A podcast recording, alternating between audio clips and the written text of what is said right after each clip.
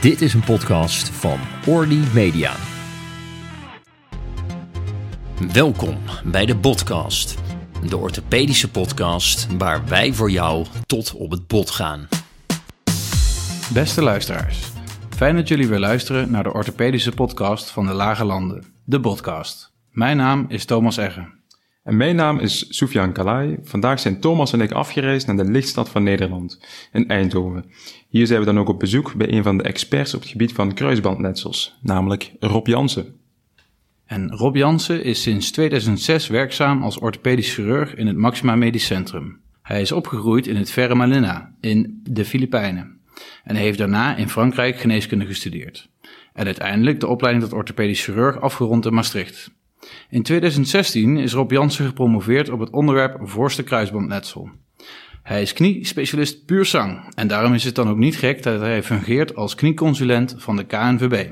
Naast zijn eigen prestaties werkt hij ook aan die van anderen als opleider.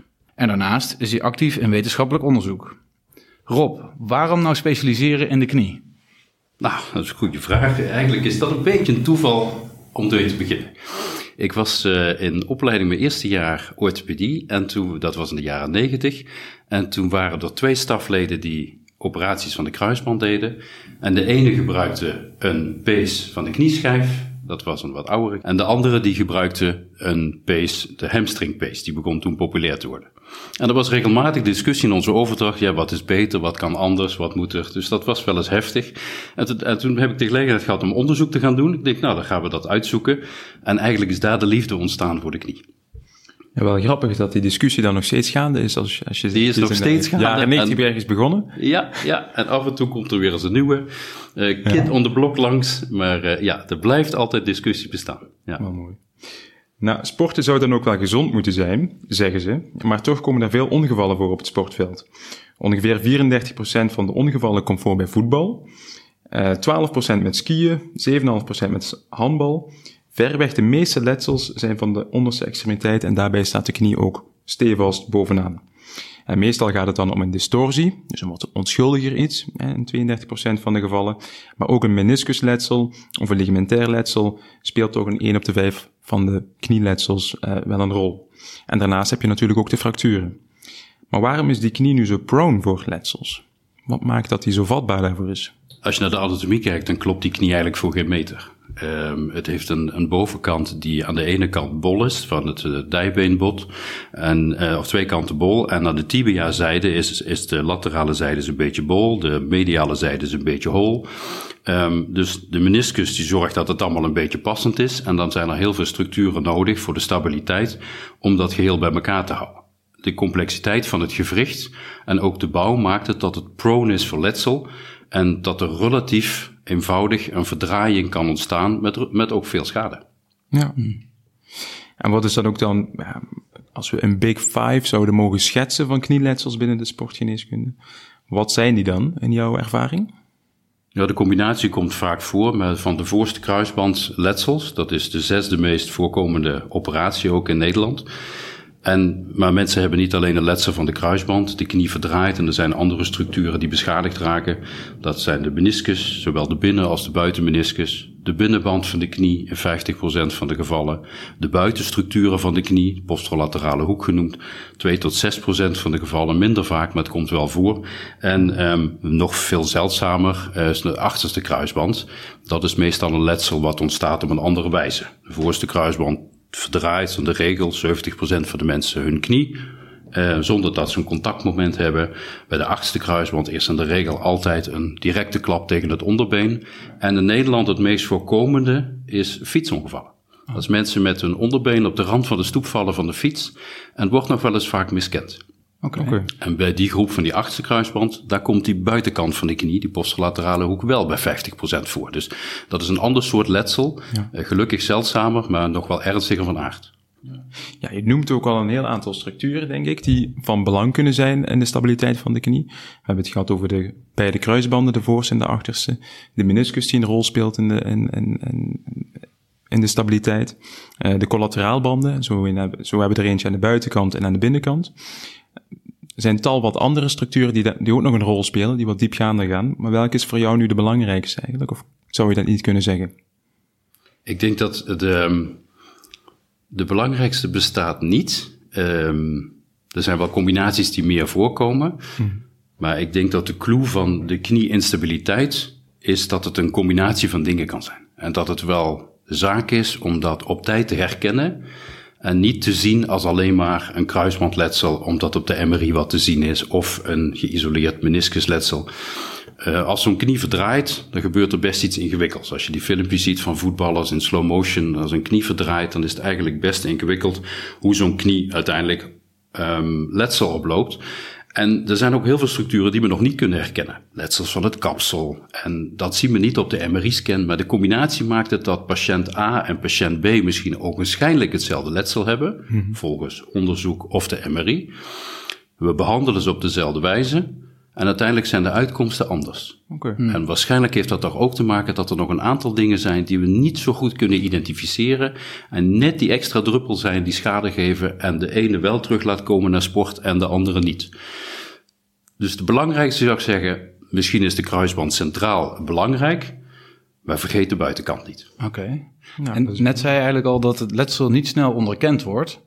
Uh, in de richtlijn kwamen we bijvoorbeeld achter dat de voorste, voorste kruisbandletsel in Nederland uh, gemiddeld vier bezoeken duurt, vier verschillende artsen, drie werkdiagnoses en in totaal zes weken voordat de juiste diagnose gesteld wordt. Ja, doen we dat dan eigenlijk wel adequaat, die diagnose stellen? Ja, blijkbaar dus niet. Uh, als je de statistieken ziet, niet. En, en het probleem is, het ontstaat natuurlijk uh, op verschillende vlakken. Um, we hebben een tijdje geleden onderzoek gedaan ook bij kinderen met kruisbandletsel. En daar zagen we dat soms wel een jaar duurde voordat het letsel herkend werd. Meer met het idee dat gebeurt niet bij kinderen. Nou, het jongste kind in mijn praktijk is vijf jaar oud met een kruisbandletsel. Trampoline doet het erg goed voor kruisbandletsels. En dat is wel een dingetje, want het probleem is dat als we een tijd niet herkennen, dat er aanvullende schade is en die maakt de uitkomst op de lange termijn terugkeer naar sport duidelijk slechter. Dus hoe langer het duurt, hoe slechter het is? Ja. Oké. Ja. En uh, op welke termijn komen ze dan meestal bij jou? Dat varieert. Um, ik zou zeggen dat binnen uh, een week of twee weken zou goed kunnen als het een heel duidelijk verhaal is. Maar er zijn ook voorbeelden dat het een half jaar of dat een jaar duurt als het verhaal wat minder duidelijk is. Uh, of de patiënt bij het onderzoek is nog wel eens een instinker dat mensen, uh, je kunt een gedeeltelijk letsel van de kruisband hebben kruisband bestaat uit twee onderdelen. En één onderdeel zorgt vooral voor de stevigheid van het onderbeen ten opzichte van het bovenbeen naar voren. En de andere deel van de kruisband zorgt vooral voor de draaistevigheid. Mm Waar mensen last van hebben, is dat ze de knie verdraaien. Voorachterwaarts, dat kun je opvangen met spierkracht. Maar als mensen gedeeltelijk letsel hebben, en het gedeelte van wat voor-achter lijkt nog goed te zijn, en het rotatoire, dus het draaigedeelte, doet het niet goed, dan wordt nog vaak het letsel miskend, omdat de test om dat te vinden wat moeilijker uitvoerbaar is. Dus mensen kunnen de Lachman-test in de regel goed uitvoeren, de schuifladen naar voren, maar het draaien, en dat is eigenlijk ook wat geassocieerd is met wat mensen voelen als ze door de knie zakken, hè, oftewel de pivot shift test zoals dat heet, ja, die is in de praktijk moeilijker uitvoerbaar en wordt nog wel eens miskend. En dan denk ik, nou, de stevigheid valt wel mee. Terwijl de patiënt het verhaal heeft, ja, ik zak er toch wel een paar keer per week doorheen. Vooral bij draaimomenten. En dat, dat zijn nog wel eens instinkers in de diagnostiek. Daar komen we misschien straks nog even op terug, maar ik wil wel even kort vragen. Wat zijn dan de trucjes om een goede lachman of een goede pivot shift uit te voeren? Voor mij ook een, een goede om te weten. Um, ik denk uh, veel ervaring. Als je, het in, in, uh, als je het in de opleiding doet, dan is de ideale setting om dat te oefenen, bijvoorbeeld op een operatiekamer. Um, maar als de patiënt voldoende ontspannen is, gewoon afleiden met een gesprek. Waar sta je in het veld? Uh, een praatje maken en ondertussen rustig de knie voelen. En niet te hard drukken. Niet te hard. Je wilt een speling voelen, maar niet te hard op het been duwen. Want alles wat um, druk geeft, dat geeft toch een soort ja, apprehension, zoals we dat noemen bij de patiënt, weerstand. En dan werken ze tegen. Maar je kunt een pivot shift ook in de praktijk ook op de dagelijkse uh, vloer kun je dat uitvoeren. In de acute situatie is het wat moeilijker, maar in de chronische situatie wel. Ja. Oké, okay, nemen we weer mee. Oefenen. Ja, zeker. Um, nou, om even wat meer naar de sporters toe te gaan, je had het al eventjes over. Um, hou je nog rekening met wat voor soort sporter er tegenover jou zit? Uh, bijvoorbeeld als je een handballer tegenover je hebt zitten of een voetballer. Hè, dat zijn wel echt verschillende sporten qua cutting, pivoting, springen. Uh, hou je daar rekening mee? Ja en nee. Maar ik denk dat ik meer rekening hou met wat ik denk dat de aanvullende letsels zijn in de knie. Uh, dat is voor mij belangrijker dan het type sport. Er zijn veel verhalen over dat een bepaald soort graft bij de ene sport beter is dan de ander. Ja. Nou, we hebben een aantal studies gedaan en dan komen de twee die in de richtlijn staan, in dit geval de hamstring pace en de, de patella pace, daar waar mijn liefde ooit mee ontstaan is, zal ik maar zeggen, de jaren negentig, die komen als gelijkmatig uit. En, um, de, maar er zijn heel veel subjectieve um, oordelen van dokters. Die vinden dat is beter of dit is beter. Er zijn wel een aantal contra-indicaties, redenen om de een of de ander niet te doen. Maar als mensen bijvoorbeeld veel last hebben van een knieschijf, al in het verleden, dan is het niet verstandig om een knieschijfpees te gebruiken. En dat kan bij een handballer waarschijnlijk eerder het geval zijn dan bij iemand die voetbalt. Ja, precies. Um, dus ik denk dat de bijkomende klachten belangrijker zijn dan de sport SEC. Tenminste, als ik het vanuit wetenschappelijk kader benader. Ja, ja, ja. Oké. Nou, dat is altijd de, de gouden leidraad natuurlijk. En je hebt het al even benoemd, het verhaal van de patiënt. Ja, want op een gegeven moment komt die patiënt dus verdacht voor een ligamentair letsel bij jou op het spreekuur. En welke triggers herken jij in het verhaal van de patiënt om te denken aan hier is waarschijnlijk meer aan de hand dan een simpele distorsie? Um, ik denk dat de, de absolute uh, klassieke voorbeelden zijn de mensen die een verdraaiing op het veld hebben met een sportactiviteit, um, wellicht een knak gehoord hebben. We weten dat bij kinderen, dat als ze een knak horen, dan is het het voorste kruisband tot het tegendeel bewezen is. Um, een dikke knie na afloop um, en het gevoel van instabiliteit. Dat zijn natuurlijk onherkenbaar, denk ik, de problemen van een voorste kruisband. En maakt het dan nog uit of de knie meteen dik is geworden of wat later? Dat varieert wat, maar als hij sneller dik wordt, is de kans wel groter dat het aan de kruisband ligt. Maar ik zou dan niet kunnen zeggen, als het twee uur is niet en vier uur wel, of dat, dan is dat, dat niet. Nee, nee. Maar een dikke knie na een letsel, uh, wat, wat nieuw is en wat mensen in het verleden niet hadden. Oké. Ja. En ja, tijdens uh, de beoordeling op jouw spreekuur, dan ga je natuurlijk de stabiliteit ook testen. Um, en wat vind je eigenlijk van de verschillende testen die voorhanden zijn, zoals de Lachman, anterior drawing test, dial test, pivot shift? Hoe situeren die zich in betrouwbaarheid eigenlijk bij jou? Uh, de, de Lachman-test is in algemene handen de meest betrouwbare om de voor-achterwaartse speling te vinden. De pivot shift test is de enige test die geassocieerd is, die, waar mensen herkennen wat het doorzakmoment is. Dus als je zegt van nou, heeft u een instabiliteit, en je doet een pivot shift test. Of wat ik wel eens doe is, want als de test wat moeilijk uitvoerbaar is, dan ga ik staan naast mijn bureau en dan, uh, dan zeg ik, god, als u dit doet, en dan sta ik dus rechtop en dan maak ik een draaibeweging, wat gebeurt er dan? Eigenlijk doe je dan een soort pivot shift staand. Hè?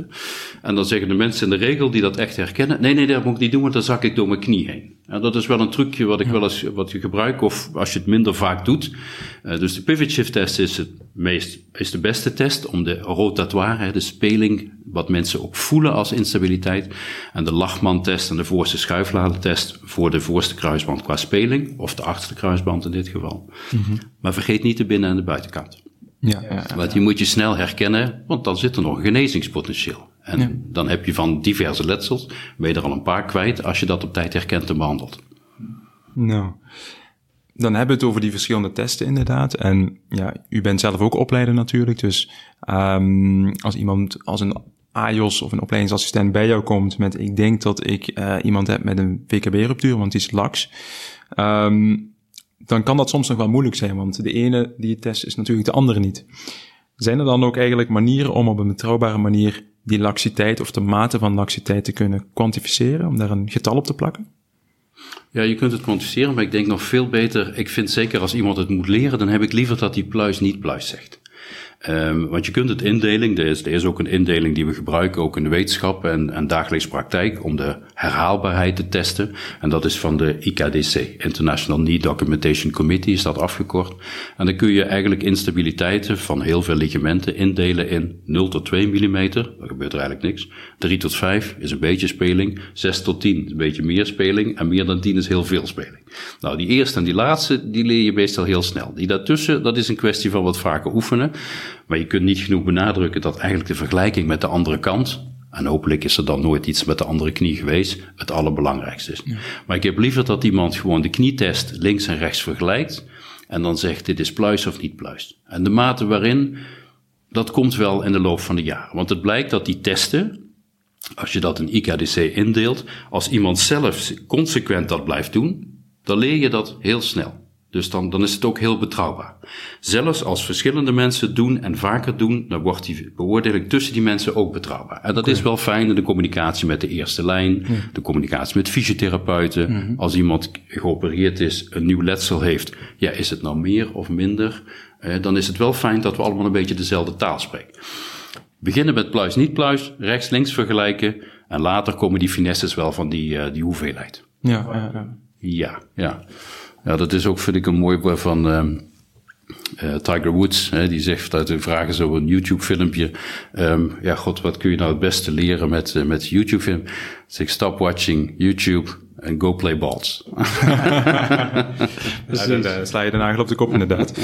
maar toch, als je dan kijkt naar, eh, dan, dan blijft het eigenlijk een handeling die je uitvoert en die ook onderhevig kan zijn aan hetgene wat die persoon op dat moment test. Zijn er ook apparaten waarmee dat we dat kunnen testen of kunnen kwantificeren? Ja. Dat we, eh, Ja, om, om, eh, er zijn apparaten die de voor-achterwaartse speling testen. Nou, de, de Genurop is er eentje van, de KT1000 of de KT2000 is inmiddels ook. Maar die testen in millimeters, eh, met piepjes, en verschillende krachten. ehm, en dan kun je rechts en links vergelijken. En als je dan afhankelijk van de definitie meer dan 3 mm verschil merkt, dan zegt dat iets over de voor-achterwaartse speling. Het probleem is wel dat die draaispeling, datgene waar de mensen het meeste last van hebben, dat kun je daar niet mee meten. En er zijn wat eerste wetenschappelijke testen om dat te bekijken of dat lukt. En eh, ja, ik kom toevallig vanmiddag van de eh, TU Eindhoven, waar, waar ik ook werk. En daar hebben we met 15 studenten, eh, zijn we met sensoren bezig om een soort holter, zoals je dat bij hartfilmpjes ook kunt doen, dat je iemand 24 uur een holter meegeeft om te zien of die ritmestoornis heeft. Ja, zoiets willen we ontwikkelen voor de knie qua stabiliteit. Het voor-achterwaarts, dat lukt al, Ja. net zoals met die apparaten, maar dat draaien, nou, blijft daar is nu een promovendus mee bezig. En ja, heel exciting onderzoek vind ik, want dat maakt het dat je misschien straks die diagnose niet meer alleen in de handen van wat meer ervaren mensen kunt doen, maar dat je misschien in een huisartssetting of een eerste lijnsetting, fysiotherapie, ehm, mensen die door de knie zakken en je twijfelt, ja, zoiets kunt laten meten en objectief kunt maken. Ja. Ja, het is nog, een, eh, het is nog niet klaar. En om het even af te ronden, want je hebt al een paar methoden opgenoemd om het al te kunnen kwantificeren. Wat blijft voor jou nog steeds het beste? Met je eigen handen de testen uitvoeren, de klinische testen uitvoeren? Of- Tot nu toe wel. Ja. Maar dat is ook de ehm, minst, ehm, de moeilijkste om een ander te leren. Ehm, dus ik hoop dat we met deze sensoren, dat hoop ik ook echt, dat we daarmee een hele slag gaan slaan. Om, om in gemiddelde handen eh, gewoon die testen, die pivot shift testen kunnen uitvoeren. Want die is toch bepalend om dat gevoel van het doorzakken van de knie te kwantificeren. Ja. En maakt dan eh, bijvoorbeeld de pivot shift test in jouw handen nog uit voor een bepaalde operatieindicatie? Bijvoorbeeld, je hoort wel eens dat als de pivot shift test positief is, dat we dan eerder voor een Lemaire-procedure kunnen gaan. Klopt dat? Ja, nou dat, dat is ook een nieuwe discussie. Je ziet in kruisbandland zie je vaak hele hoostes aan discussies. Nou, we hebben het, ehm, de Lemaire-procedure is eh, eigenlijk een extra versteviging die je maakt aan de buitenkant van de knie. En die versteviging is bedoeld om de draaispeling, hè, waar we het de hele tijd over hebben, om die nog wat beter op te vangen. De draaispeling, het idee is dat mensen die een hypermobiliteit hebben, dus die een overstrekking hebben, mensen die dus heel soepel gebouwd zijn, of een ernstige vorm van rotatoire instabiliteit, dat die um, beter af zijn als we bij de operatie ook een extra versteviging maken. Nou, Lemaire is er één, met een, moeilijk woord heet het laterale extra-articulaire tenodese, LET, en dat is niks anders dan een extra versteviging aan de buitenkant van de knie. Ook daar zijn allerlei proefschriften en gedachten over geweest, maar we zijn nu wel in een fase, en dat gaat altijd met fases, dat we het laagdrempelig doen. We doen het sowieso bij alle revisieoperaties, als het een tweede keer gebeurt. Uh, bij kinderen is het nog een, een, dingetje, want als je in de groei bent en je maakt een extra versteviging over de groeischijf, dan kan dat de groei beïnvloeden. Dus ja. dat is nog een speciaal onderwerp. Daar ja. zoeken we nog een goede techniek, techniek voor. Maar uh, bij, uh, we gaan steeds meer toe naar de gedachte, het is niet alleen de kruisband, er is meer aan de hand. En daar past zo'n L-laterale extraarticulaire tenodese bij in die gedachte dat het is een complexer geheel dan alleen die kruisband. Ja, passend bij een complex gewricht. Ja. En als we het dan toch over operatieindicaties hebben, uh, wat voor patiënten ben je geneigd om toch wat sneller te opereren? Wat zijn de operatieindicaties voor jou? De mensen die een rotatoire instabiliteit hebben weer, hè, dat doorzakken van de knie met die pivot shift test. En, en dan ook een sport doen waarbij ze veel hun knie draaien. Dat zijn pivoterende sporten. Hè, daar komt die naam ook vandaan. En uh, dus dat zijn in Nederland veel voetballers. Dat zijn uh, alle zaalsporten. Um, mensen die skiën, alhoewel we hebben een Nederlands skiteam. Dat zijn natuurlijk niet zoveel mensen, maar er zijn ook mensen die dat heel veel doen in Nederland.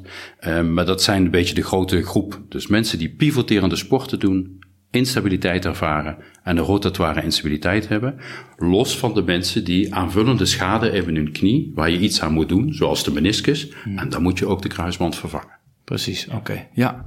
En um, de andere kant op, zijn er ook mensen waarbij je een operatie afraadt als je kijkt naar patiëntprofielen of verwachtingsmanagement bijvoorbeeld, of misschien leeftijd? Ja, dat is, dat is, dat is altijd een mooi woord voor discussie. In het begin kreeg ik wel eens de opmerking voor een second opinion dat iemand zei, ja, ze vonden mij te oud voor de operatie. En we hebben dat ook vanuit de wetenschap gekeken. Er zijn studies van mensen van 40, 50, 60, zelfs uh, 60 plus, waarbij ondervonden dat de stabiliteit van de knie na een kruisbandoperatie heel goed uh, werkt. Het probleem bij die groep mensen is dat ze vaak wat meer schade in hun knie hebben, van bijvoorbeeld het kraakbeen of andere, zodat ze niet meer door de knie heen zakken. Maar als ze verwachten dat ze weer konden hardlopen of allerlei sporten konden doen, dat ze dat niet halen. Dus dat de terugkeer naar sport moeilijker is. Maar ik moet zeggen, een van de heel tevreden patiënten die geopereerd heb, was achter in de 60. En die mevrouw die zat in een vliegtuig. En je kent die, als je je koffer uit zo'n bak haalt boven vliegtuig. En dat koffer stortte naar beneden. En die mevrouw die had dus echt een valgus-rotatietrauma. En die zakte daarna vijf keer per dag door de knie heen. Nou, hebben we ook twee keer nagedacht voor we deden. Uiteindelijk hebben we er geopereerd. En ze is uitermate tevreden. Dus de stabiliteit, als de rest van de knie goed is, herstellen is denk ik wat je probeert met een operatie. Oké. Okay. En als mensen dan op een operatielijst staan, krijgen ze dan van tevoren een trainingsprogramma, een soort van fit for surgery idee? Het blijkt dat dat wel werkt, maar we zitten, ik kan me herinneren toen we de richtlijn schreven in 2018, toen hebben we deze discussie gehad, want als je een richtlijn schrijft in Nederland, dan gaan we alle evidence verzamelen. Nou, het blijkt altijd iets meer minder bewijs dan je dacht, hè, als je alles verzameld hebt. En in de laatste uh, sessie van zo'n richtlijn komt ook altijd uh, hoe praktisch en toepasbaar is het in de Nederlandse situatie. En wat dan interessant is, is natuurlijk ook vergoedingsstructuren van dingen. Dus het blijkt dat als mensen uh, prehabiliteren, zoals het uh, met een tegenwoordig woord heet, een modern woord, dan dat de uitkomsten na twee jaar uh, beter zijn. Dat is de evidence. Mm -hmm. Maar mensen die moeten wel een goede functie van de knie hebben, niet te veel zwelling en normaal kunnen lopen. Dan kun je veilig de operatie uitvoeren. Van tevoren dus? Van tevoren. Maar in die richtlijn hebben we toen niet opgenomen dat mensen ook allemaal naar de fysiotherapeut moeten, want dat krijgen ze in Nederland niet allemaal vergoed. Ja, dus dan zie je zo'n issues van ja. uh, politiek wat meespeelt, ook in een richtlijn. In een richtlijn, ja. Maar medisch gezien denk ik dat u zou kunnen adviseren, better medisch in is better out. Zou je zeggen dat dat wel beter is, ja. ja. En wat is dan een operatietermijn? Dus stel, ik kom bij jou op de poli met een kruisbandruptuur. Nou, nou, vorige week gebeurd. En ik word nu op de wachtlijst gezet. Wanneer ga je mij dan opereren? Hoe snel moet dat? Of kan dat? Uh, als je zegt moet, uh, binnen vijf maanden. Dat hebben we het richtlijn uitgezocht. En als je langer wacht, heb je meer kans op nieuw meniscus- of kraakbeenschade. Um, en ik denk dat de minimum niet zozeer een tijdsfactor is, maar meer wat kan de knie. Dus de knie moet goed kunnen buigen en strekken.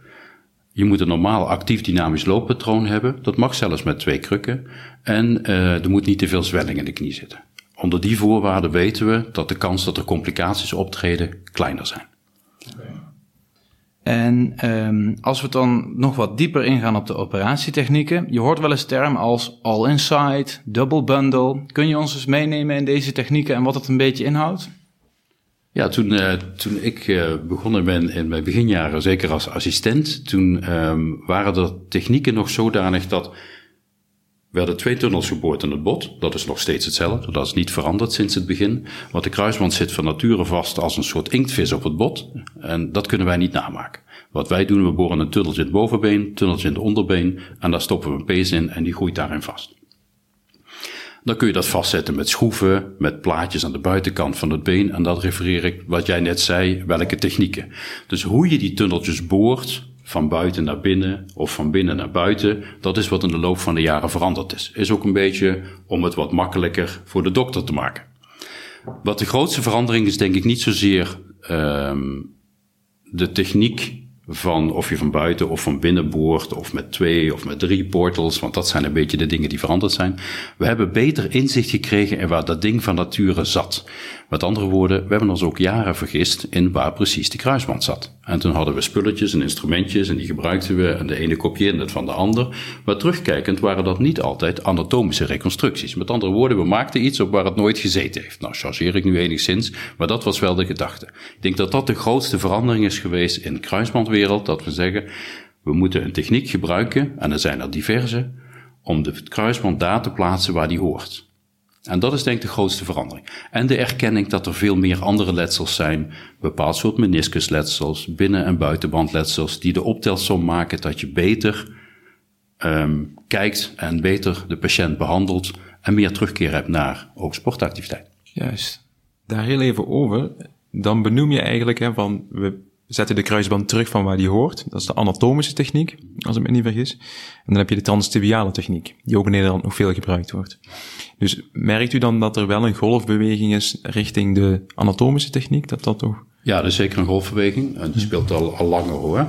Um, en ik heb in het begin, ben ik ook transtibiaal begonnen. En ik mhm. dacht van nou, dat is onzin dat er nog iets anders moet. En ik heb alle bochten geprobeerd om te zorgen dat je het anatomisch zo goed mogelijk kreeg. Soms lukt het, soms niet helemaal. Maar het is ook niet zo dat je kunt zeggen als het transtibiaal is dat het altijd fout gaat. En dat maakt het een beetje lastig in de kruisbandwereld. De vraag is, ligt dat dan aan die kruisband of ligt dat aan het feit dat die rest van die knie ook nog iets had? Dat is een beetje het moeilijke van de kruisbandonderzoeken die gedaan zijn, dat we waarschijnlijk toch de vraag is, hebben we soms appels met peren vergeleken? Hmm. En als wij dan uh, bijvoorbeeld volgende week bij elkaar op elkaar staan en we mogen een kruisband doen, wat zijn nou de meest voorkomende pitfalls? Waar gaan we tegenaan lopen? Um, ik denk het, het verwijderen van de graft. Dat is een essentieel onderdeel, want dat is uiteindelijk hetgene wat de nieuwe kruisband moet gaan worden. En de andere pitfall, denk ik, is ja, de anatomie inzien waar je de tunnel moet maken. Dat zijn denk ik de twee dingen die je vooral goed moet leren. En um, je moet ook in staat zijn om een meniscus te kunnen repareren. Dus je gaat niet even een kruisband opereren, je gaat een knieinstabiliteit behandelen met alles wat daarbij hoort. Dus even een trucje van een kruisband doen, ben ik geen voorstander van. Maar er zijn natuurlijk allemaal cursussen. In Nederland hebben die ook. In eh, Utrecht hebben we natuurlijk cursus eh, de eerste week van juli elk jaar, hè, waar ook uh, AIOS korting krijgen en, en een gevorderde cursus is voor alle vormen van knieinstabiliteit behandelen, van meniscus tot voorste kruisband, achtste kruisband, binnen, buitenkant. En ja, dat is een groot goed dat we dat in Nederland hebben. Zou je dat kunnen uitdrukken eigenlijk in um, een soort van learning curve wat je zou moeten doen voordat je het uh, goed onder de knie hebt? Is die uitgezocht, de learning curve? Nee, nee, het is mij niet bekend dat je er zoveel moet doen. Mm uh, dat is altijd een discussie in veel onderdelen van ons vak. Hè. Hoeveel operaties moet je doen? En iedereen is bang om daar een aantal te noemen. Mm En we hebben natuurlijk ook mensen die handiger zijn dan anderen. Dus ja, wat is een learning curve? Dat vind ik altijd een hele moeilijke. Ik denk wel dat je, je moet beginnen met goede herkenning. Dus je moet het mhm. letsel herkennen. Dus je moet ook het onderzoek kunnen doen. Je moet ook weten wat er aanvullende letsels zijn en die ook herkennen en behandelen. En dan moet je natuurlijk de operatietechniek beheersen, maar dan ja, ook de verschillende technieken. Dus ook verschillende grafts en ook verschillende meniscus-hechttechnieken. En dat maakt het denk ik wat ingewikkelder om te zeggen, dat gaan we je even snel in een weekje leren.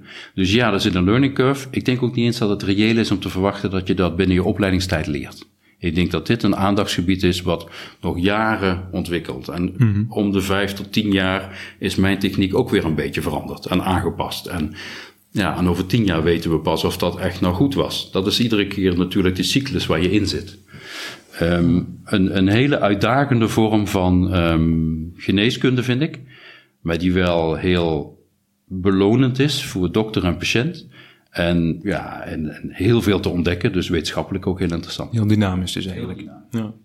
En net uh, had je het al even over allerlei soorten technieken beheersen voor kruisbandchirurgie. Is er dan ook een rol voor osteotomieën bij instabiliteit? Bijvoorbeeld bij een standsbeenafwijking of reeds artrose? Absoluut. Um, je, tegenwoordig praten we niet zozeer meer over een kruisbandoperatie of een osteotomie, maar het, een wat groter concept, wat abstracter, knee preservation. Dat is een term die je steeds vaker gaat horen.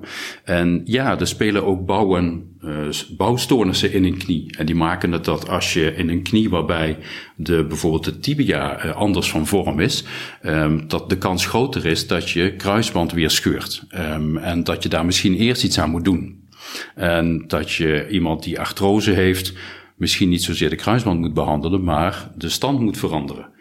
Um, instabiliteiten van de knie is ook een bekende. Als je iemand hebt met een chronische instabiliteit van de knie, van bijvoorbeeld de buitenbanden, en iemand heeft een O-been, dat als die loopt, dan knikt die knie iedere keer naar buiten. Ja, dan is bij chronische uh, gevallen, als je daar iets aan die banden gaat doen, die rekken dan ook weer op. Dan kun je beter de stand van het been veranderen. En dan heeft de helft van de mensen na een jaar, want daar ben je natuurlijk wel een tijdzoek mee, geen, geen reconstructies meer nodig van de ligamenten, want dan hebben ze geen instabiliteit meer. Dus vorm, uh, stand, uh, vorm van de botten, morfologie zoals we het noemen, is absoluut een, uh, is lang miskend. Uh, we krijgen daar steeds meer aandacht voor. En in het knee preservation verhaal, wat eigenlijk een waaier is van behandelingen, daar zit kraakbeen, daar zit stabiliteit, daar zit stand van de botten, daar zit artrosebehandeling. Mm -hmm. Ja, dat gaat allemaal steeds meer samenkomen. Dus ik denk dat de kniedokter van de toekomst steeds meer gaat zien in combinaties, dan dat hij alleen maar kruisbandspecialist is of andere dingen. Ja, meer multifunctie, multifactoriële kniedokter eigenlijk. Hè? Ik denk dat dat nodig is. Ja, ja, ja. Nou, um, we hebben het er al een paar keer over gehad eigenlijk. Um, en ik denk dat uh, degenen die deze podcast luisteren uh, op een puntje van de stoel zitten om dit te weten te komen. Maar um, we hebben de hamstrings, we hebben de quadriceps space, we hebben de patella. Ja, wat is de heilige graal? Bestaat die? Nee, de heilige graal bestaat niet. Um, we weten de richtlijn, dus we hebben gekeken wat is de evidence. Nou, dat weten we nu, maar de richtlijn is natuurlijk van 2018. De hamstring is wat we in het Engels noemen de workhorse. Die wordt het meeste gebruikt, tenminste in de Europese landen. Dat is ook nog afhankelijk van waar je woont in de wereld. Uh, maar we weten dat de boompatella net zo goed is. Um, voor, voor de luisteraars, dat is dan de patellapees uh, die we gebruiken. Patellapees. En uh, dus die doen het allebei even goed. Maar er is ook een, een wat nieuwere techniek, dus de quadriceps base, het uiteinde van de, van de spier van het bovenbeen. Uh, die doet het in de studies ook goed. Maar toen we de richtlijn gemaakt hebben in 2018, was er nog onvoldoende bewijs hm. om die mee te nemen. Een richtlijn wordt meestal één keer in de 7, 8 jaar opnieuw gemaakt. En dan kan het zijn dat er die volgende keer er wel bij zit. Heeft u daar al ervaring mee? Klinkt ja, dat veel ik gebruik ze ook. Ja, ja, ik denk ook dat het een hele goede craft is. Er zijn ook mensen die tegenwoordig de Peroneus Space gebruiken. Hè, dus het is weer een nieuw kit in de blok. Hmm. Ja, ik vraag me af of dat echt nodig is. We hebben er nu al drie. En wat dat nou allemaal in de toekomst gaat doen. Dus uh, het is ook niet een wedstrijdje van laten we kijken waar we alles vandaan kunnen halen. ik denk dat we met wat we nu hebben uh, echt al een heel eind komen. En ja. wanneer doen we wat? Dat ligt aan wie het vraagt. Ja. ja er, zijn dokters die, er zijn dokters die heel fervent uh, voorstander zijn van een, uh, van een knieschijfpees. Er zijn mensen die voorstander zijn van een uh, hamstringpees. Nou, een van die twee is denk ik gewoon de huidige richtlijn. Um, we weten dat mensen met de knieschijfpees wat meer klachten kunnen hebben van de, van de knieschijf.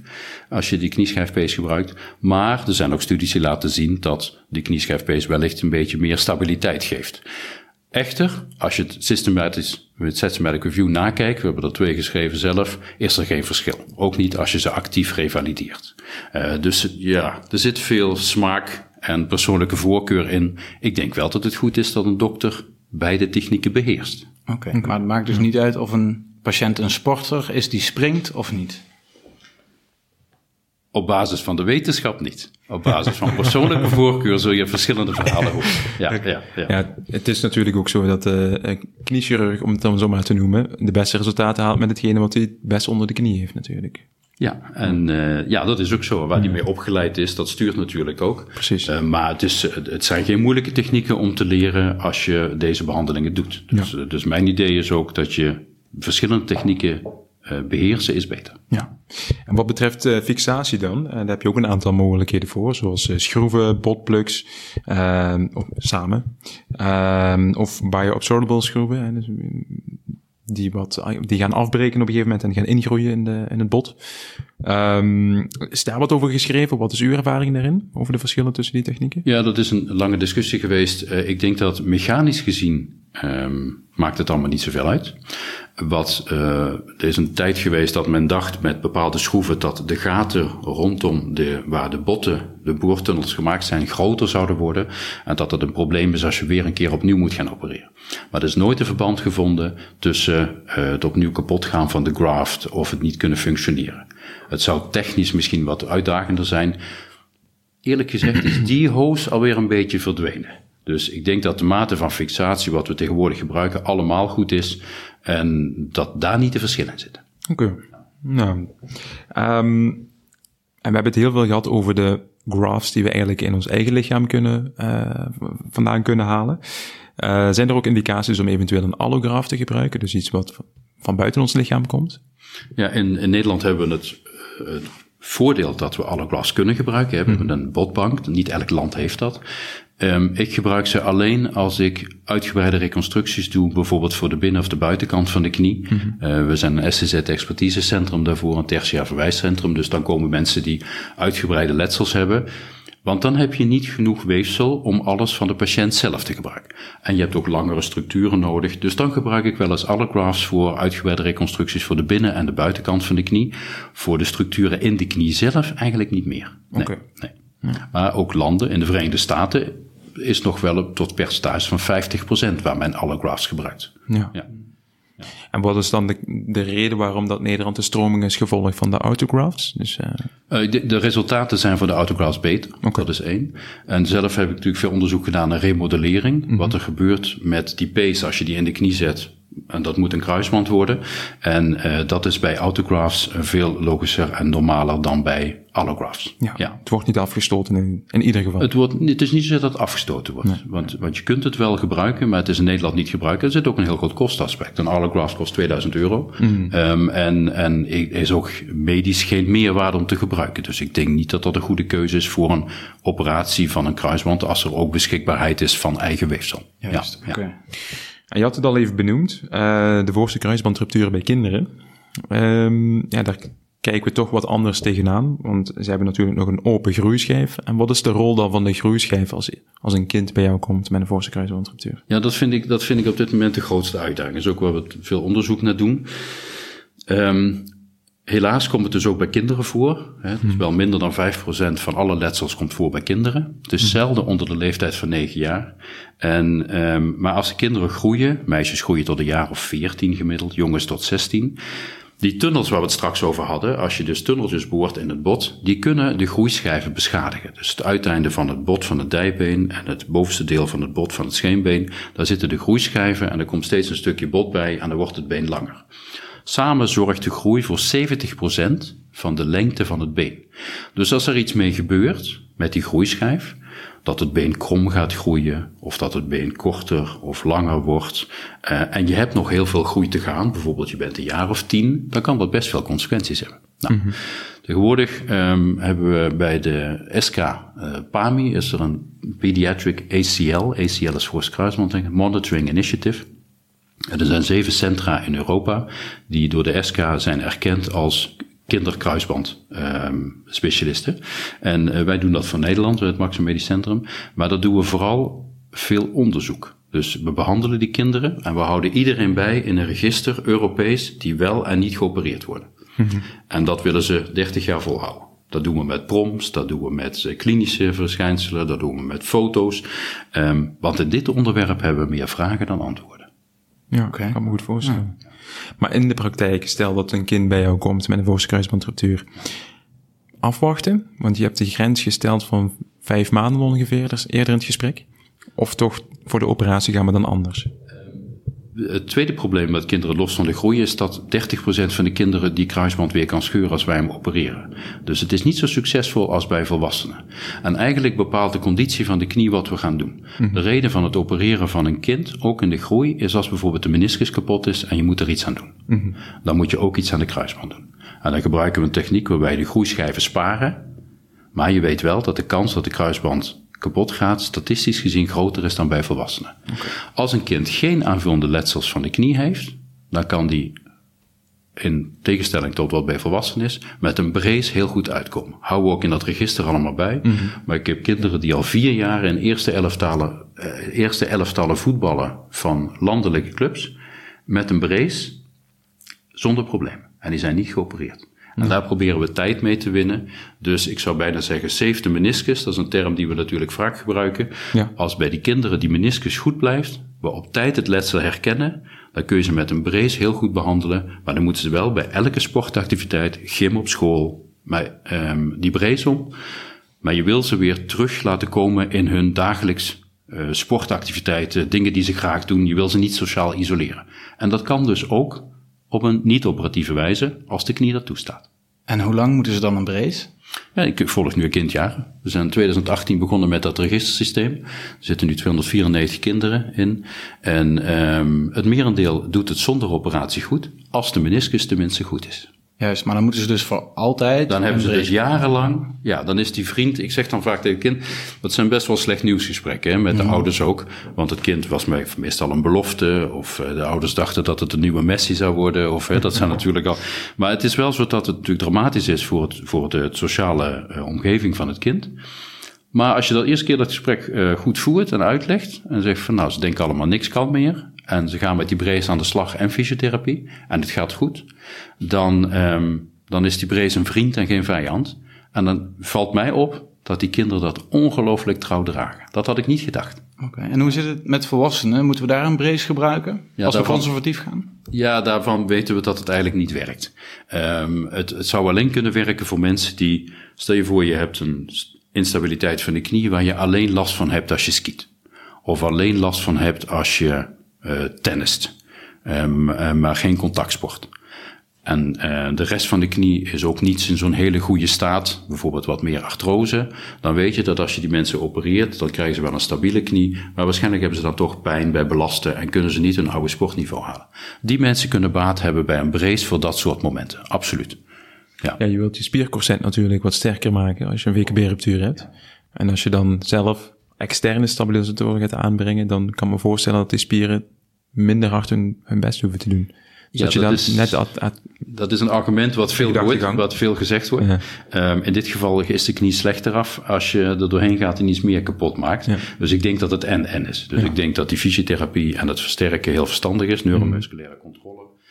Maar dat je dan een brace doet bij risicomomenten zoals met skiën. Ja. Daar is ook een groep mensen die daarmee uitkomt en die daar ook zelf voor kiest, die daar ook niet geopereerd willen worden.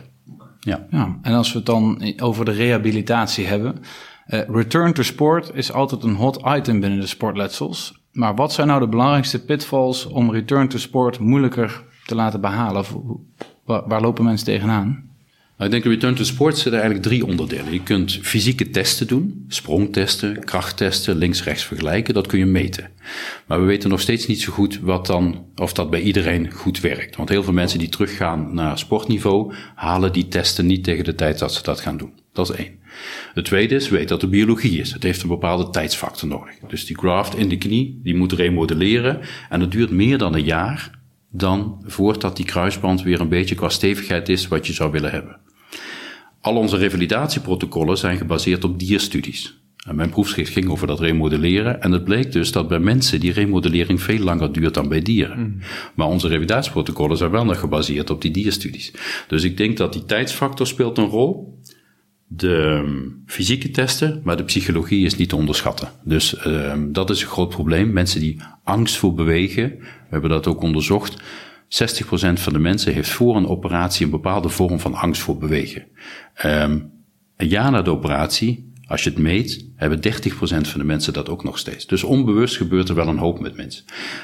Ergens in die verschillende componenten zitten er dan dingen die maken dat het ja, niet helemaal goed lukt om terug te keren op het sportniveau. En we moeten ze wel, alle drie, denk ik, respecteren en goed behandelen, voor zover dat mogelijk is. En hoe doen we dat? Doen we dat zelf uh, of met een psycholoog of met een sportarts? Ja, ik denk dat het belangrijkste is uh, dat mensen zelf vertrouwen krijgen in hun handelen. En uh, tot nu toe is het niet zo dat iedereen naar een psycholoog gaat. Maar voor de, het zou het mooiste zijn als je op tijd kunt weten of iemand die angst voor bewegen heeft. En daar ook op tijd iets mee doet. Nu wachten we denk ik te lang daarmee. Dus ja, een psycholoog zou kunnen helpen. Ik denk dat een goede fysiotherapeut, maar iemand waar je ook veel vertrouwen hebt in de revalidatie. En moeten uh, sporters dan naar hun eigen fysio's? Je hebt heel vaak van, oh, uh, mijn uh, fysio op de sportclub, die gaat mij behandelen. Is dat dan juist goed of niet? Nou, we hebben in Nederland de evidence statements van de KNGF, dat is de Fysiotherapie Federatie. Daar hebben we een um, evidence statement geschreven met, alle, met een protocol zoals je een voorste kruisband revalidatie zou moeten doen. En dat zou in theorie elke fysiotherapeut kunnen doen. Als een fysiotherapeut in Nederland veel ervaring heeft, dan behandelt hij ongeveer 10 tot 15 mensen per jaar. Dus dat is ook nog niet enorme aantallen. Maar ik denk wel dat ook daar geldt wat meer ervaring. Niet zozeer voor de standaard dingetjes, maar meer als er dingen niet zo lekker gaan. Om aan te voelen, is dit normaal, is dit niet normaal? Wanneer moeten we ingrijpen? Wanneer moeten we aan de bel trekken? Daar speelt ervaring een grote rol. En ik denk ook netwerkzorg, dat je je eigen visio's goed kent, zodat ze jou laagdrempelig kunnen benaderen. En ook van ons de taak om daar goed mee te corresponderen. Want meestal schrijven zij wel netjes een brief, maar wij niet altijd een brief terug. Dus ik hoor dat ook vaak van fysiotherapeuten. Ik denk daar waar je goed mee communiceert, dezelfde taal spreekt, dat dat heel belangrijk is. Ja. Oké, en dan hebben we het nu een beetje over de psychologie gehad. Um, als we dan kijken naar andere technieken om het herstel te bevorderen. Um, bijvoorbeeld door de fysiologie aan te passen bij de revalidatie. Uh, restriction blood flow is dan een bekende term binnen de kruisbandwereld. Kun je ons daar wat over vertellen? Over de zin en onzin? Eerlijk gezegd weet ik het nog niet. Okay. Uh, nee, ik hou me. Ik hou me de, dus er zijn uh, nieuwe studies die daarmee gaande zijn. Ze worden vooral in de sportwereld gebruikt. En um, tot nu toe denk ik dat baat het niet, schaadt het niet. Dat sowieso niet. Of het de lange termijn verbetert, dat zal moeten blijken. Nou Rob, uh, we hebben het net over revalidatie. En stel dat ik mijn kruisband scheur. Um, wat ga je mij zeggen over wanneer ik weer kan voetballen of een andere sport kan doen? Dan ga ik zeggen dat ik adviseer dat je 9 tot 12 maanden moet wachten voordat je weer uh, gaat voetballen. Dat is lang. Ja, dat is heel lang. En dat is ook goed dat je daarop voorbereid wordt. En dat heeft alles te maken dat we daar een soort veiligheidsmarge inbouwen op basis van wat we weten van de biologie. Maar het is natuurlijk wel zo dat we ook voorbeelden hebben van mensen waar het goed gegaan is, waar het sneller is, waar de belangen anders waren. Verder met de topsport zijn daar voorbeelden van. Maar ook waar het niet goed ging. Dus wat we eigenlijk naartoe moeten in de toekomst, is niet zozeer zeggen 9 maanden of 12 maanden. We weten nu, als je voor 9 maanden doet, is het risico veel groter dat die weer kapot gaat. Maar er zijn misschien mensen, afhankelijk van hun bouw, hun sport, um, hun type weefsels, die misschien al na zes maanden heel veilig terug kunnen. En anderen kunnen beter een jaar wachten. Dat kunnen we nog niet. En die zorg op maat, ja, daar droom ik van voor de toekomst, dat je eigenlijk iemand dat kunt meegeven. En ja, dat proberen we nu te doen met een digital twin te maken. Hè. Zoals Max Verstappen, die heeft ook van een auto uh, in Engeland staan als hij rijdt. En tijdens de race kunnen ze precies zien welk deel hoeveel aan slijt is. Nou, we proberen dat nu op de TU na te maken met een digital twin. En dan moet alles in van die mensen, de broms, de beweeglijkheid, de weefselkwaliteit. En hopelijk kunnen we dan met algoritmes straks zeggen, nou, in jouw geval Thomas, mag jij na zes maanden voetballen, want jij hebt dit en dit en dit is voor. En Soufian, sorry, bij jou moeten we tien maanden wachten, want jij doet een ander soort sport of je hebt een ander soort bouw. We kunnen dat nog niet. Maar het zou wel mooi zijn, want nu nemen we veiligheidsmarges die voor sommige mensen wellicht te lang zijn. Oké, maar er zit wel veel toekomst in dus. Ik hoop het. Ja, mooi. En uh, over dat persoonlijke wilde ik nog wat vragen over hoe je nou met topsporters omgaat. Want dat kan soms gezien worden als een lastige patiëntencategorie. Hè? Veel eisend, veel, daar hangt veel van af. Soms ook misschien financieel en andere belangen van de coaches. Hoe, hoe ga jij daarmee om? Uh, eerlijk. Dus ik denk nog steeds dat je um, eerlijk moet zijn. Uh, misschien moet je er wel wat meer tijd aan besteden. Alhoewel dat bij kinderen met kruisbandletsel uh, misschien nog wel lastiger is, want dan heb je ook nog de ouders erbij. En ik denk dat je gewoon een eerlijk verhaal moet zijn en de mensen moet behandelen voor die dingen waar ze voor komen. En als daar gemarchandeerd moet worden voor tijd, dat je wel ook een standpunt inneemt wat reëel is. En um, ja, daar heeft iedereen een eigen stijl in. Ja. ja. En kan iedereen zijn eigen sport weer doen? Helaas niet. Tenminste, niet op het oude niveau. We weten dat 65% van de mensen komt terug op een oude sportniveau. De anderen moeten een niveautje lager. Maar er zijn ook heel veel mensen die komen niet terug op het oude sportniveau. Niet zozeer omdat ze het niet zouden kunnen, maar omdat er andere belangen zijn. Um, die zeggen vanwege mijn baan of vanwege gezinsomstandigheden. En die mensen in de statistieken vallen ook af, maar hadden misschien wel nog kunnen voetballen. Dus ook dat maakt de cijfers niet altijd even duidelijk. Ja, je leven verandert natuurlijk wel als je met zo'n lange revalidatie daar natuurlijk een tijdje uit ligt. Dus ik kan me voorstellen dat als je profvoetballer bent, dan zijn de belangen natuurlijk wat, om het zo, zo kort mogelijk te maken, zo snel mogelijk fit. En ook hele goede intense begeleiding. Maar zit je net een stapje lager, waarbij dat je ook een fysiek veel eisende, of fysiek veel eisende activiteiten uitvoert, maar iets minder uh, coaching daarbij krijgt, dat het toch moeilijk is en, en wat langer duurt inderdaad om weer op dat oude niveau terecht te komen, los van het biologische, zeg maar. Vooral het vertrouwen. Dat het, en het vertrouwen inderdaad, ja. ja. Maar er zijn uiteindelijk ook gewoon heel veel mensen die wel op een oude sportniveau terugkomen en weer heel tevreden zijn met wat ze kunnen. Dus ja, de- beide groepen bestaan. Dus verwachtingsmanagement is key. Misschien geldt dat wel voor ons hele vak. Ja. ja. Quick for. We hebben het heel veel over, eh, ja, eh, ik kan me voorstellen de knie, maar de knie bestaat ook uit twee botten. Maar wat is nu jouw favoriete bot? Mag ook iets helemaal anders zijn hoor. Nee, dan zitten we wel in de knie. Eh, maar ik doe natuurlijk niks anders meer. Maar ehm, ehm, het favoriete bot. Nee, ik zou toch voor de ligamenten gaan. Toch voor de ligamenten? Ja, ik ga toch voor de ligamenten gaan. Ja. ja. En dan is het, En dan is het de voorste kruisband, omdat daar nog zoveel te ontdekken is en ook vaak voorkomt en ook dus veel te onderzoeken valt. Ja. En eh, volgende vraag is, wat zou je doen als je geen orthopedisch chirurg geworden was? Ja, dat, dat, die vraag heb ik me later ook wel eens gesteld. Ehm, kok Oké, mooi. En wat dan? of beroepsmuzikant. Ja, even En als je moest kiezen, kok of muziek, muzikant? Ja, ik denk om te leven was kok beter geweest. ja, dat weet je niet. Het kan, het kan ook heel, eh, heel goed gaan. Oké, nou, eh, leuk. Ehm, nou Rob, ik ken jou wel een beetje natuurlijk van toen ik eh, als groentje van de schoolbanken afkwam en eh, mee kwam doen voor de opleiding. Maar ehm, ik zit nog altijd heel vroeg in de opleiding. Welke tips zou je mij nu geven op het begin van mijn opleiding? Ehm, Eh, ik denk dat je maar... De ideale assistent in mijn ogen, die is eerlijk en die is zelfkritisch. Dat moet je hebben. De rest kan ik je leren. Mooi. dat is een mooie, ja. En eh, nou ja, je bent al eventjes bezig als orthopedisch chirurg, maar wat is nou de grootste verandering die je hebt gemerkt in ons vak? Of voor jou de grootste verandering is geweest? Ik denk dat de. Wij zitten natuurlijk op een vak waarbij mensen een bepaalde eh, klachten hebben. En die kunnen we vooruit helpen. En ze kunnen weer bewegen. Maar daar zit ook wel eens de veel eisendheid in dat de. Ja, hoe reëel is soms de verwachting? En ik denk dat dat in, in die, die, die tijd dat ik nu orthopeed ben, dat zie ik wel wat veranderen. Dat de wereld lijkt heel maakbaar. Maar we zijn er zelf ook wel debet aan.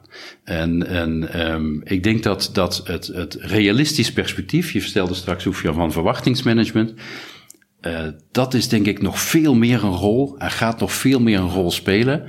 En maakt de zorg eerlijk gezegd ook heel interessant. Want het gaat niet om het trucje of om wat wij doen. Het gaat om de verwachtingen wel of niet waarmaken. Of uitleggen waarom die verwachtingen niet waar kunnen maken. En dat speelt meer dan toen ik begon aan mijn carrière. Hm. Ja, ik vind het wel een heel interessant onderwerp. Maar de communicatie wordt nog belangrijker dan het al was. Juist. Dus we gaan steeds meer verbaal opereren. We zijn al 80% van de tijd niet aan het opereren. En ik denk, dat, tenminste als je kijkt naar de indicaties. En uh, ik denk dat dat wel goed is dat we ons dat realiseren. Ja. ja. Um, dan de laatste. Van welk orthopedisch probleem uh, word je zelfs om drie uur s'nachts warm? Moest je assistent jou bellen? Ik denk in dit geval... Um, Gaan we hem bewaren tot dan, op het dan, einde? Ja, dat is goed. Dan, okay. dan laat me even over nadenken. Ja. Laat even nadenken. Ja. Duivelse dilemma's. Dan uh, gaan we naar de dilemma's toe. Um, voor jouw eigen knie, een Lemaire of geen Lemaire?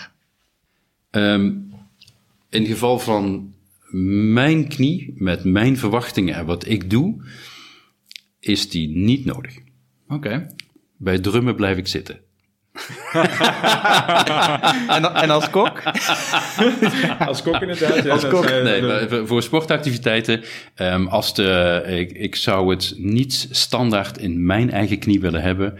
Afhankelijk van de mate van instabiliteit. Hm. Ja. ja. Juist.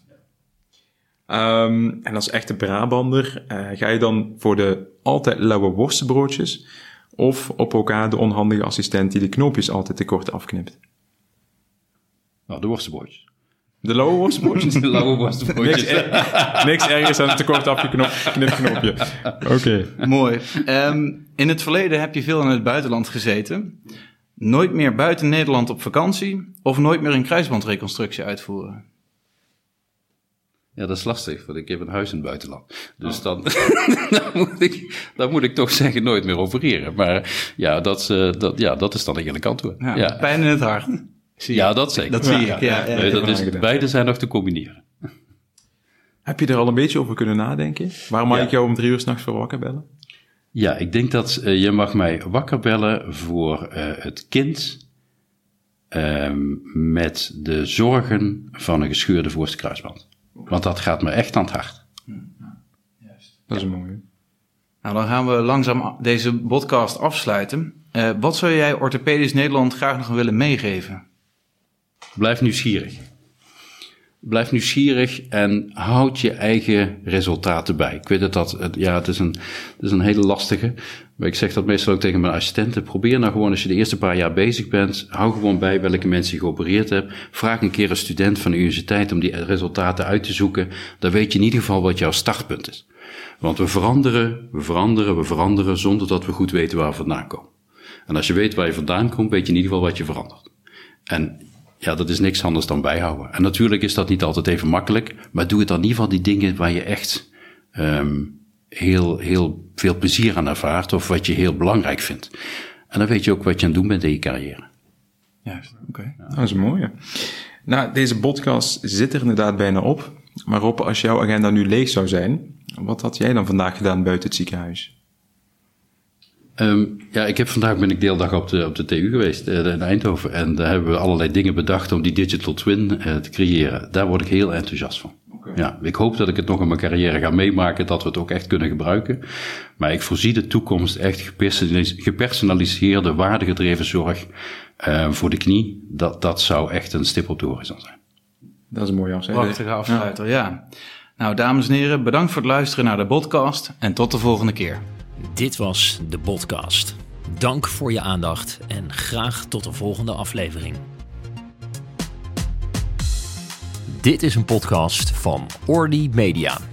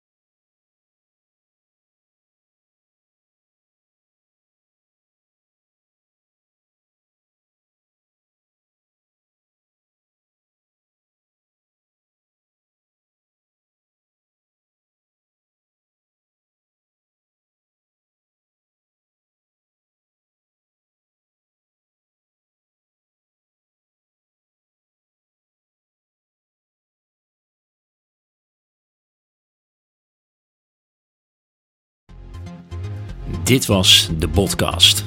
Dank voor je aandacht en graag tot de volgende aflevering.